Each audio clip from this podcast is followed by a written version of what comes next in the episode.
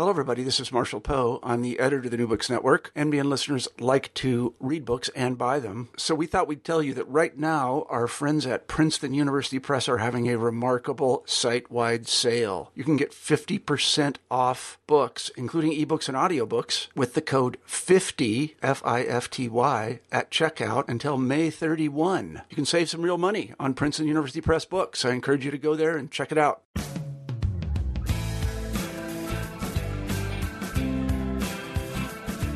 Hello, and welcome to New Books in American Studies. I'm Stephen Hausman, your host for today's podcast. Today, I'm pleased to welcome to the New Books Network Bryant Simon, a professor of history at Temple University, and someone I'm proud to mention is on my dissertation committee. And he is here to talk about his brand new book, just out with the new press, entitled The Hamlet Fire A Tragic Story of Cheap Food, Cheap Government, and Cheap Lives. Bryant, welcome to New Books in American Studies. Good to be talking with you, Steve. Uh, so, to begin, why don't you just talk a little bit about yourself? I'm curious about your background and especially how you came to be a historian in general. Well, I don't know really how I came to be a historian. I don't, I don't, when I went to college, my brother was the first person in my family to go to college, and it wasn't like I knew what a historian was, but I took a couple classes with, um, several really good professors. Um, this guy Tom Will, I was at Emory. I started at Emory, and I just kind of fell into a couple American history classes with this guy Tom Williams, and then with Dan Carter. Um, and I kind of instantly was hooked.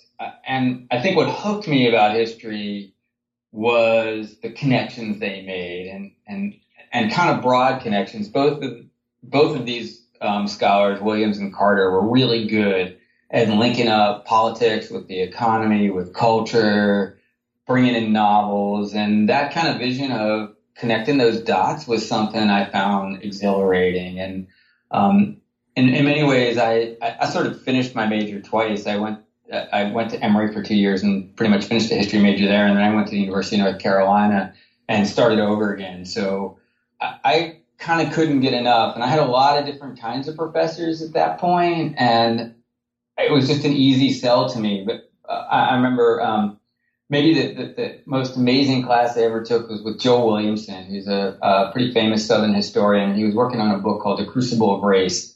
And the class was basically him laying out this really intricate argument for what would become the Crucible of Race. And, and I, I just couldn't wait to go to that class to watch him kind of think through that and the funny thing is, I actually didn't like the book much when it came out, um, you know, but I had sort of changed in the way I was thinking about things. But watching him at work and making those connections and and, and kind of quietly making historiographical arguments, but not leading with them was really, it, it was just enthralling. And I, I, I still think about, I was telling a friend of mine about this recently who asked me a kind of a similar question, but that Williamson class was just, it was, it was amazing. I see. How did you come to write this book about Hamlet, North Carolina in particular? Well, I, knew about the Hamlet story. I was living in North Carolina in 1991 when it happened, when 25 people died um, behind locked doors, that factory.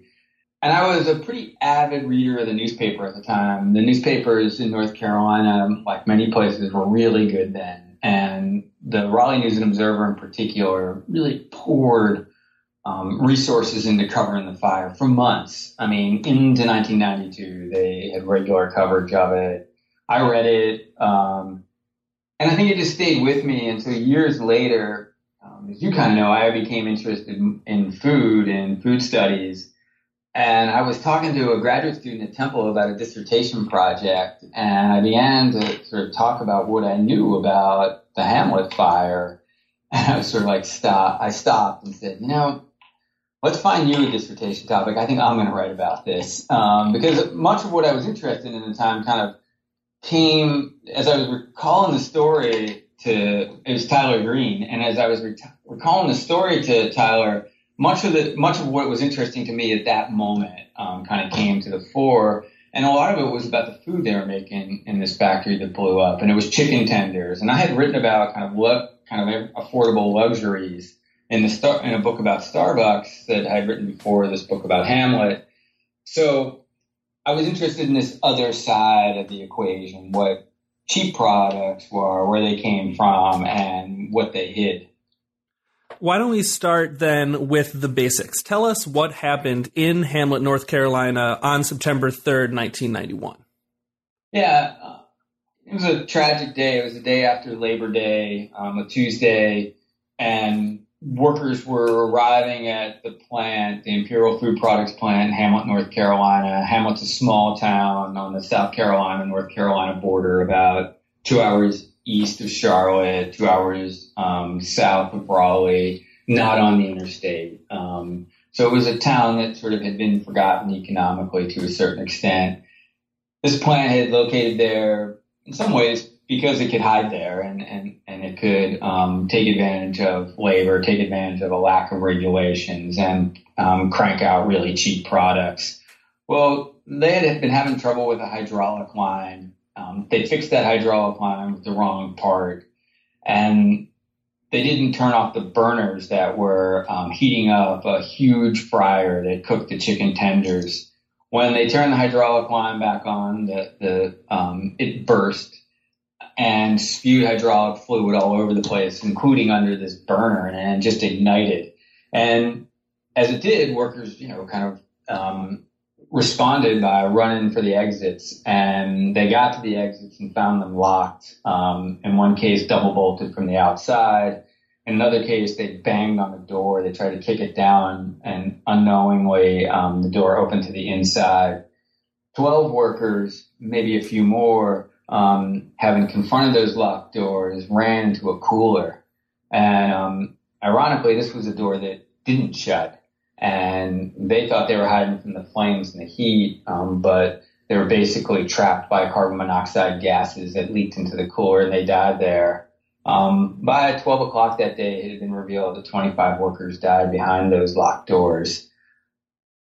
Many of them, I mean, almost all of them died of carbon monoxide poisoning, except for a couple of people who were really closest to the fires, sustained some burns and some abrasion, some abrasions and some blunt trauma. But, um, and then what happened afterwards was a kind of, uh, you know, in some ways led by the newspapers was a kind of studying the forensics of the fire. Um, and what was quickly learned was that the plant had been there for 11 years.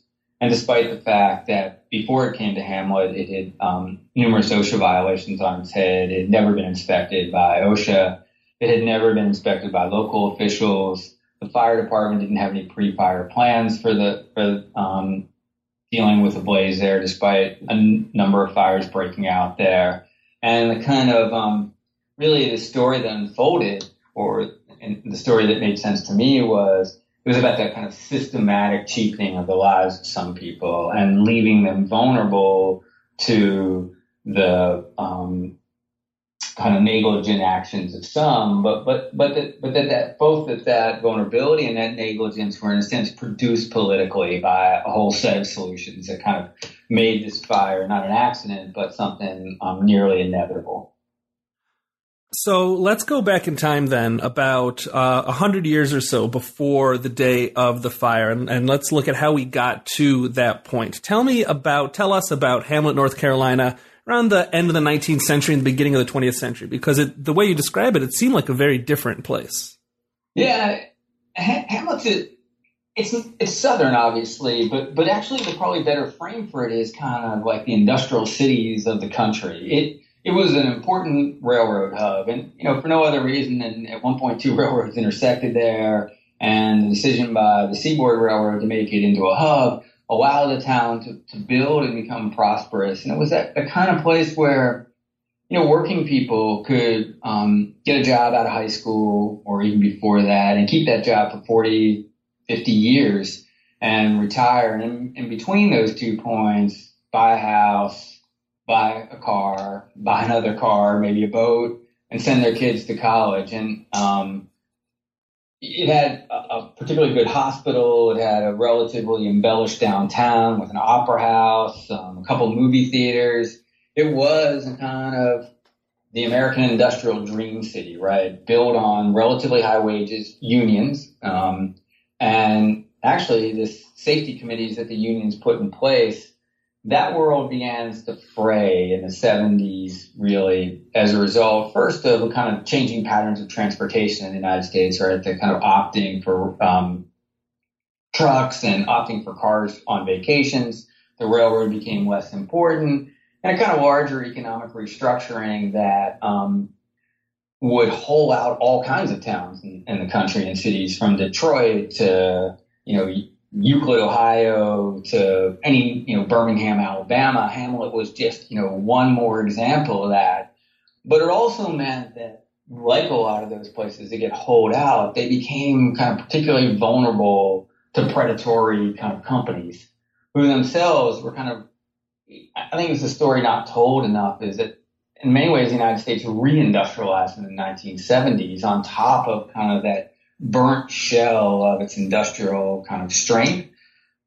Companies moved capital to those places that had been abandoned and reindustrialized them in really different ways. And that's, you know, the, the heart of the story that I tell is that they now become places where you can take advantage of the mass movement of women and, and other people into the labor market. So they become, you know, relatively kind of flooded with workers who are competing with each other and kind of pushing down wages. And now you have a place, it's not a high wage place, not a union place, but a place vulnerable to kind of low wage industries that will not sort of abide by safety regulations. Why wasn't Hamlet, North Carolina, as you describe it, a, a union place? What was the role of unions before the 1970s or so, and no, then it was, afterwards? it was a union place. I mean, the, the railroad workers belonged to the railway federations. Um, they were relatively conservative unions, but people in Hamlet, I mean, again, defying the kind of normal story of the South, were fiercely loyal to their unions because their unions were what delivered them into the middle class. They understood this and what protected them in relatively dangerous jobs. Um, in fact, there was a kind of fear by some Hamlet political leaders that its union past would somehow be this kind of odious taint that new industries wouldn't um, wouldn't want to sort of abide by. And when Hamlet produces some pamphlets that you know I cite in the book that trying to attract industry to town. They not surprisingly kind of erase this union past from from its history, emphasizing instead the abundance as they as they call it of um, kind of hardy rural laborers, or you know, using some phrase like that. What role did race play in Hamlet going into before the 1970s and then during the 1970s as well? What what what racial dynamics are in play in the town? It's interesting. I mean, Hamlet. I mean, part of the story. I think if you look at the index, I don't think I mentioned the civil rights movement at all.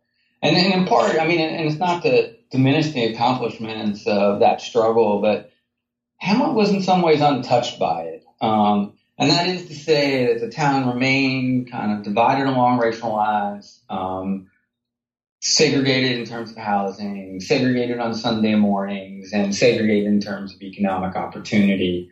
Um, it had had, like many small towns across the United States and in the South, the race riot in the 1970s that had been um, triggered, not shockingly, by police, what was perceived as police um, kind of overreach. And um, so you know, there, it was a town that, that, that, in some ways, I don't know what untouched is the right word, but not remade by the civil rights struggle.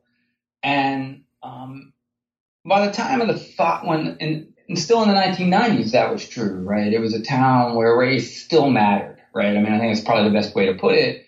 And the majority of the workers in the plant were African American women. Um, many of them single mothers, many of them, you know, in their own kind of personal lives were dealing with the economic dislocations that were ravaging the town of, you know, the kind of collapse of, you know, good paying jobs for men, some men kind of disappearing or at least kind of wavering from kind of their, you know, persistent and ongoing commitments to family. And they were just trying to make do of a kind of complicated situation. Um, the plan itself you know, reproduce some of the kind of classic signs of racial control. Again, the majority of the workers were African American women. The majority, if not all, of the supervisors, maintenance officials, and owners were white. Um, it was hard to escape kind of that that dimension, and workers talked about it a lot. But but also, um, it wasn't it wasn't as if there weren't some bonds and connections across racial lines. Um, so it was a, and part of what I was trying to get at the book is it was kind of a complicated situation, a situation that defied kind of easy categorization as, um, you know, a town where progress had been made, a town where nothing had changed. It was in a kind of uneasy situation where, you know, again, race still mattered, but it didn't define everything.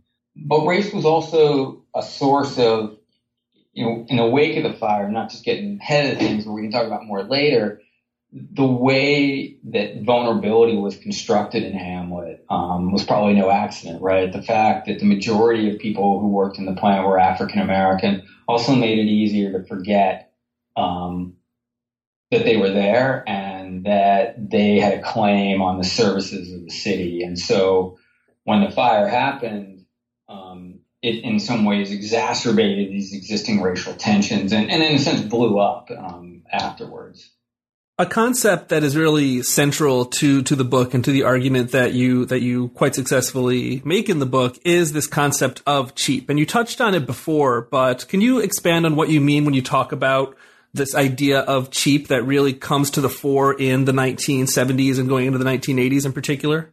Yeah, I was. I mean, I, sort of set the book up. You know, when I first went to start doing the research about the fire, I didn't really know what I was going to say. Um, and I had this lunch with um, three local officials in town, and they insisted to me that the fire had no, it was an accident. You know, if the owners of the plant, the um, Brad and Emmett Roe, hadn't locked the doors, then, we, as I said, we wouldn't be sitting here talking. And um, that didn't make a whole lot of sense to me then. And, and so I wanted to think about, you know, what you know, in some ways the book is a social autopsy, trying to figure out the causes of the fire. And I kept coming around to this notion of cheap. You know, they serve cheap food. There was this push for cheap, deregulated government. And in a sense, this together cheapened lives, right? And as I thought about that, I began to contrast that with the kind of older social order that sort of was, you know, at play in a place like Hamlet. And that older social order valued high wages for workers, saw the paying of high wages as a way to spark kind of um, local economic growth, right? You know, kind of like Henry Ford did. If workers made enough money, they would be able to buy consumer goods. And that also meant that, you know, we would protect workers' rights to organize and that, you know, giving them safe working conditions was important. This, in a sense, was the essence of the social bargain. High wages were good for everyone. I think what happens in the 1970s, and the kind of larger part of the story that I that I argue is, is that as inflation and economic global restructuring begin to affect the United States economy, New Deal solutions kind of falter, and there's this quick pivot, I would argue, in the United States to to think that there has to be a different solution to the problems. And increasingly, what political officials are saying is, look, you know, we just need more jobs and if the jobs pay less, that's fine because we're going to get people cheaper goods. So in a sense, it's kind of a, a, reverse of what that earlier kind of social bargain was, which high wages would deliver economic consumption. Instead, it was low wages are fine and any job is a good job. And the bargain is we'll get you cheap goods to buy. And so the, the, the kind of theme or the thing I keep sort of stressing in the book is, is that workers spend their days making these cheap chicken products and that's what they eat for dinner when they leave work, right? Because that's all they can afford. And you know, as you know from reading the book, this also kind of affects their health as well. But but but that switch in the social bargain. We're going to give you cheap instead of high wages. Um, but what cheap does, and what I argue in the book, is hide many of its costs. Right? That that the actual price of the goods is a lie that hides all this kind of vulnerability and risk and precarity. And this is very much a book about food, as you alluded to at the at the beginning of this interview. How did the history of chicken change in the late 20th century, in particular? And um, how? And you kind of mentioned this before, but again, how is that integral to this notion of cheap? Tell tell us about the history of how Americans eat and how that changed over the course of uh, of this period. Yeah, when I was doing the research for the book, I, I stumbled on one other kind of kind of fascinating, at least for me, fact, and that was about the moment that the fire happened was the moment that chicken took over from beef as the nation's number one source of meat-based protein. And I was like, you know, this is like a kind of remarkable shift in American eating. And there's been some good stuff about this. And so, you know, I was able to do my own research and rely on the research of others to sort of talk about why this happened. And, you know, the, the first reason why this happened is there was a fair amount of research at the time that suggested that red meat was unhealthy for people. But the bigger reason why is that chicken became cheaper and cheaper. And it became cheaper and cheaper, as I show in the book, through a kind of brutal process, a process that's brutal to animals. Um, you know, genetically engineering chickens whose breasts are so big that their legs can't support them. Um, by slaughtering these chickens faster, um, in again more brutal ways, and, and in part sacrificing both those animals, but the kind of arms and limbs of the workers who process them so quickly. And and then here's the link, right? That, that the cheapening of chicken happens just the very moment that wages are going down. And so as workers are kind of pushing their carts through small town and large city supermarkets and they get to the meat aisle, well, what's jumping out of them is the price of the price of chicken, which has been, you know, systematically kind of pushed down by a, a kind of relentless innovation, competition, and brutality. But, and this is the other twist that happens at that moment. So you have this moment in 1990 where chicken passes beef, in part because it's healthy, in part because it's cheap, but chicken raised that way kind of doesn't have a lot of taste to it. And, um, really competitive industries are looking for ways to kind of maximize their profits. And one of the things they realize is they can like glue this stuff together and fry it up and people will like it better. And so uh, also at this moment is the kind of rise of the chicken nugget. And so around 1990, 91, when chicken passes beef, just about that same time, people start talking about chicken fatigue, that people are tired eating chicken, and they load it up with fat and sugar and salt, and basically um, half of the chicken sold by 1991 is fried. So this initial proposition of a healthier kind of alternative to beef and a cheaper alternative to beef remains cheap, but it also remains dangerous to people's kind of bodies and everyday health. And so I talk a lot about that change and where the imperial plant fits in that kind of complicated process because um, it's important to the story. Yeah, your your history in the book of the chicken nugget is really remarkable, and I really really enjoyed, if that's the right word for it, reading that part in particular. So oh, that's that's the story of cheap food to an extent. You mentioned in the in the title as well, cheap government, and I particularly appreciated um, how you talk about OSHA in, in, regards to this concept of cheap government. I remember in the say the grocery stores, for instance, that I worked in growing up. I remember there were OSHA signs on the walls, but I never really gave it much thought to what it was exactly. So tell us about the creation of OSHA and how it fits into this larger story of cheap government that is that's critical to your book. Sure, OSHA is again kind of an interesting piece of legislation um, passed by the Nixon administration during his first term in office. And some people saw it as um, a kind of culmination of the New Deal. And in some ways, it actually, OSHA is a government, federal government agency that is put in place to protect workplace workers on the job. And if you think about it that way, it actually promises a kind of expansion of government's role into the factories un, unheard of before. They could literally come into the factories to inspect um, a plan. You know, the Wagner Act didn't do that. No piece of American labor legislation had done that. But we'll go back to my initial thing. This was a Nixonian piece of legislation. And um, I think we think about Nixon a lot in the Southern strategy, right, of trying to pull whites out of the Democratic New Deal coalition. But Nixon was, you know, trying to pull that coalition apart in many different directions. And so OSHA was offered as a kind of olive branch to the labor movement, to white workers, right, to leave the Democratic Party. But it was never really funded very well. And, and this is a kind of double edged sword. So OSHA never really lived up to its promise to really protect workers. It, it, it had to have, if to do that, it would have had to make a massive investment in the number of inspectors that it had.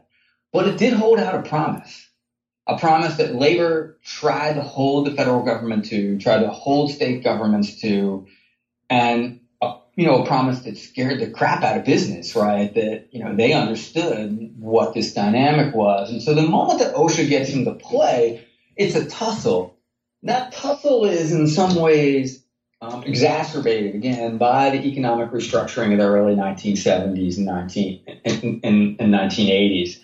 And increasingly, business leaders, but not just business leaders, you know, middle class Americans, Democrats and Republicans begin to rethink what they, you know, the nature of the economy, and they begin to see OSHA as a conspicuous symbol of government intervention that's holding back economic growth. And the promise of cheaper government is a deregulated government. And again, OSHA is important to that symbol. Now, how does this play in a place like North Carolina? In North Carolina, again, the initial Nixon law was not just a sap to working people, not just a sap to white people, it was also a kind of, you know, an entree to the South to come into the Nixon coalition. And he invoked kind of the notion of states' rights. And he said, look, if you want, you can have your own state-based OSHAs. You don't have to have federal, federal, um, federally run OSHA. Supposedly you were supposed to have the same standards as the federal OSHA, but a place like North Carolina immediately understood what this meant. They could run OSHA and they could systematically kind of eviscerate it. And that's what they did. So by 1991, there were appeals for cheap in the state budget in North Carolina. We got problems. You know, we got to still build roads. We got to still build prisons. Where is this money going to come from? Let's take it from OSHA. Um, that'll allow us to track more industry. And so by the time of the fire, North Carolina, this is the state that OSHA's decline in North Carolina had come to be. North Carolina had 180,000 workplaces in 1991. That is, places with 11 or more employees. It had somewhere in the neighborhood between 30 and 35 inspectors whose job it was to check these workplaces. If they worked every day, five days a week, inspecting one plant, it would have taken them between 60 and 70 years to inspect every plant in North Carolina. Well, what does that mean? That means that you don't have to abide by safety standards. In fact, if you're near Imperial Food Products in Hamlet, North Carolina, and you're operating in an incredibly competitive industry, where there's constant pressure on your bottom line. You're at a competitive disadvantage if you abide by safety regulations. And, you know, the, the owners of that plant, you know, it's one of the challenges of writing the book was to somehow, you know, be honest about what they did and didn't do, but not to make them bad guys in a sense, to put them in the system as well. Well, they followed the logic of the system. And the logic of the system said that you had to cut corners whenever you can. And ultimately what happened was they operated under this veil of a lack of regulation and cut corners whenever they could. And they cut enough corners that they, you know, in a sense, they didn't value the lives of the people who worked there enough to, to sort of respect them. And they put their lives in danger and ultimately, um, you know, turned their plan into a death trap. And that's really one of the, the ways that, that the concept of cheap lives comes into play. Um, and you really get into this idea about cheap lives and the cheapening of lives in this this wider system in the chapter that you title "Bodies," which is a very deeply affecting chapter. Um, and so you have also foods coming into play, and the foods that people are eating changing people's bodies. So how do lives get cheapened through the food that they eat and through the work that these people in this plant are doing? Tell us about that. Yeah, I mean, in some ways, these people were systematically attacked by the system of cheap. I mean, um, a place like Hamlet, when the Roes first thought about moving there and bringing jobs and investment there, were probably hailed by local officials as, you know, and as people creating jobs, people helping the local economy. But what they really did is destroy people. And the work itself kind of um, tore apart workers' hands and backs. Um, many of them suffered from repetitive motion ailments that they self-medicated from, or eventually their bodies broke down, and um, bad backs, burns. You know, the whole kind of litany of things. Not having a kind of firm sense of their rights and not sort of working for a fair employer. Many of them just left, right? So the turnover rates were really high in this plant. But at the same time, and there was a, a, statistic that really kind of jumped out at me when um, the autopsy reports for the victims of the dead would note um, their height and weight. And if you ran those, I mean, again, this is a kind of problematic indicator, but just as a rough indicator, if you ran them through a kind of you know, one of these standardized tables you can find online about what make, you know, what makes a healthy body, what makes an unhealthy body. 18 and 25 would be overweight and unhealthy. And this is when I really saw dramatically, and I would, t- when I, I talked to a lot of the people, you know, the people I talked to who survived the fire are talking about what they ate, and essentially they ate what they made. And what they made were, you know, foods that were calorie dense and filled with fat, sugar, and salt. But that's all they could afford. They were paid so little that their only choice was unhealthy food. And they were part, they were embodiments, if you will, of what has been called the paradox of plenty, where the poorer you are in the United States, particularly in some parts of the developing world, the more vulnerable you are to dangerous calories. Um, and the, the other thing that's really important about this is that this begins to sort of defy the notion of choice that's at the heart of a market-based economy, right? That that individual choice is what we're trying to establish, and individual choice, you know, pursued um, by everyone will create better outcomes, right? Well, but we have another kind of narrative that you know people who are heavy are a drain on our economy because they don't have enough discipline over their own bodies to take care of themselves, right? This kind of both middle class discourse that kind of holds it together. Well, you can see in the stories of the Hamlet victims and the people who survived the fire that they were being utterly rational. They were buying the most calories they could for the low wages they got. And their bodies were being destroyed. And when they were destroyed, they were put back on public assistance and doubly blamed, right? And, and so being considered problems. So I was really interested in the way that um, these cheap calories were affecting their lives, but also, again, the way in which we were unwilling to be honest about the system or to sort of really address the way that, that they were being they were being made sort of less healthy by the system they worked in and low wages. So the fire happens on September 3rd, 1991, and 25 people are killed. What happens after the fire, both in the short term and then in the long term? Does how does Hamlet and, and the state of North Carolina change because of it, or maybe more accurately, not change in other ways be, because of the fire?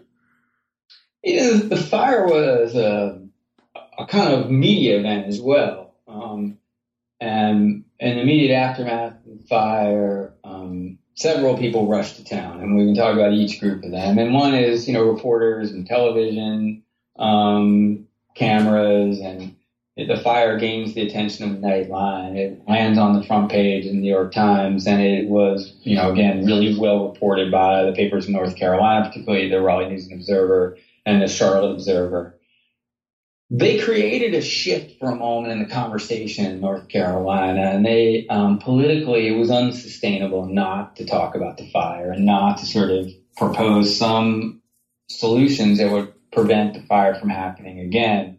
Um, though many people sort of laid the blame really at the Roes um, feet, and in the next leg- um, in the 1992 legislative session, North Carolina passed some meaningful reforms. Um, but what I argue at the end of the book is that, well, some of these reforms are meaningful and some of these reforms make, you know, working people safer on the margins. It does not dislodge the system of cheap or the logic that cheap is the kind of proper and right social bargain. And, you know, chicken, you know, there's not an honest accounting for the price of chicken. Workplace industries remain high. Um, this industry relies on kind of vulnerable workers in different places, increasingly Latino and um, Asian workers who um, are either, do- either documented or undocumented. None of that changes really. None of that. Um, and so to me, you know, one of the important things is, well, the fire bears um, many um, kind of the marks and a resemblance to the Triangle Factory in New York in 1911. It does not have the profound kind of jarring of the nation's consciousness and kind of reworking the social bargain. It just it doesn't disrupt it. And that to me is the kind of ultimate tragedy, right? That these people died without changing that conversation.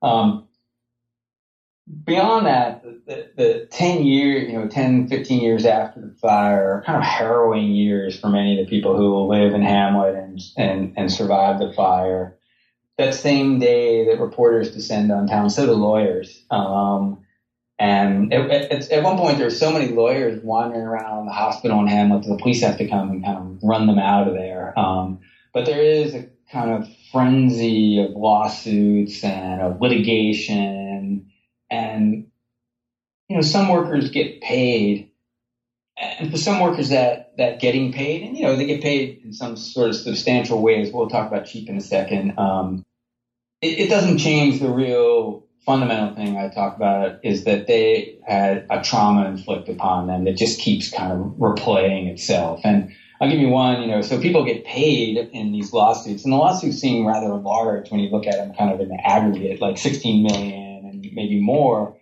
But for Loretta Goodwin, who I opened the story um, of the fire talking about, she got, you know, maybe 40 or 50,000. I can't remember exactly. You know, I'm not, I'm not scoffing at that, but it was because of a kind of grim calculation, right? She was 40 years old and they added up, you know, her $5 an hour job and calculated what she'd make for the rest of her life. And, you know, that, that kind of like reducing people to that calculation is probably not surprising. Um, but, you know, it's, it, it kind of made clear just, you know, how much some people's lives were more, worth more than others. But the, the, so Loretta's a good example of it. Like many of the people who survived the fire, she continues to this day to suffer from PTSD symptoms and um, a kind of trauma, a trauma that um, was delivered that day, but it had, you know had sort of started before the fire and will continue after. And there's one kind of perhaps symbol of the fire, the cheapening of lies about race that I, I think is worth repeating, and that is that that plant would remain up in Hamlet for 10 years after the fire. And that plant was in, um, on the black side of town. And so it meant that for African Americans, that if they went to church, they went to school, if they went to the grocery store, if they went to their job, they had to pass the plant. And there was nobody who lived on that side of town in South Hamlet who didn't, hadn't lost somebody in the fire. And to be reminded of that and to be reminded of the city's sort of dragging its feet in their minds um, for taking the plant down and turning it into a memorial was the most graphic symbol that they didn't matter in town. And it led to anger, frustration, and a deep distrust in the political system that in a sense allows cheap to reproduce itself, right? If they didn't care. And um, I, so the, the themes of trauma and of um, really terror are, are, are, sort of the end of the story. Um, and then there are just the, the kind of harrowing parts of the story of murder, um, of vengeance, of just, you know, unthinkable, um, meanness and harshness that people inflict on one another because of the trauma they experienced as a result of the fire. And you end the book by pointing out that Hamlet is not um, a, a, story unto itself. It doesn't exist in a vacuum. And you make some really, I found, really important kind of global connections. So, how was the Hamlet fire tied to a larger worldwide and ongoing story? Well, what I'm trying to suggest in, in that ending and throughout the book is in some ways the economic relationships that um, create the conditions for the fire are really the economic conditions that are um, we call globalization quite often, and that is capital is mobile; it can go wherever it wants. In an increasingly competitive global market, it finds itself going where it can find the cheapest labor, and that means creating people who, who aren't just low wages, but a kind of vulnerability. Um, and that's what, to me, that um, kind of late capitalism overproduces silence and vulnerability. And so, you know, when a plant blows up in Bangladesh, and when a chicken factory in China blows up, and when you know poor people in a building in London um, where regulators just disregarded the use of dangerous materials, that's vulnerability that's being created. That's vulnerability that's being created in the interest of kind of capital. And um, so, and to call them accidents is to erase the system that creates them. And so that what, what I'm again getting at is this um, dynamic that happened in Hamlet um, is really a dynamic we see across the globe. But that um, much of the, the products that we find inexpensive are produced in this way, and their price tag is a lie, and um, they require this kind of overproduction of silence and vulnerability. Okay. Well, traditionally, uh, podcasts on the New Books Network, we we ask um, a question that, since this book has only been out for about a month, um, might seem kind of silly, but I'm going to ask it anyway. What are you working on now? Now that you have um, moved to, you know, this this book is out, and you're moving on to a new project. What do you have um, coming up next on the docket? Do you think? Nothing. I really, um, I just I haven't really settled. it's a bad answer, I guess. Um, it's a sensible I, answer. I, I haven't settled on what I want to write about now, and I kind of um, have sort of promised myself not to settle on what I want to write about now. So I'm just reading and looking for some inspiration and some ideas that move me and that I want to spend a few years kind of really going over. So if you have, I mean, I'll take suggestions. I mean, I just don't know yet, and but I'll, I'll find something. I'm sure. Well, then let me ask a, a, a, similar but but different question. Then, what are you what are you reading right now that you that you're enjoying particularly, history or non-history, whatever it is? Well, I'm reading the new Jesmyn Ward novel, which is really good, and um, I'm also reading Sam Quinones's book about um, the kind of development of the opioid crisis, which is a really kind of masterful um, study of like changes in how we think about pain to transformations in Mexico to um, the way in which doctors are prescribing prescription drugs. It's really, and his kind of broken up in these short chapters. It's a really um, cool and interesting book. Um, and I'm also I have a little bit of an interest in maybe writing about Philly, so um, I've gone back and I'm reading Lisa Levenstein's book on um, um, African American women organizing in Philadelphia, which is a um, a great book of a really different kind, right? A kind of historical monograph that's really smart and interesting. Okay. Well, Bryant, thank you for your time. Uh, Bryant, Thanks, Bryant Simon is a professor of history at Temple University, and his new book, just published in the last couple months from the New Press, is The Hamlet Fire, a tragic story of cheap food, cheap government, and cheap lives. Thanks again, Bryant. You're welcome.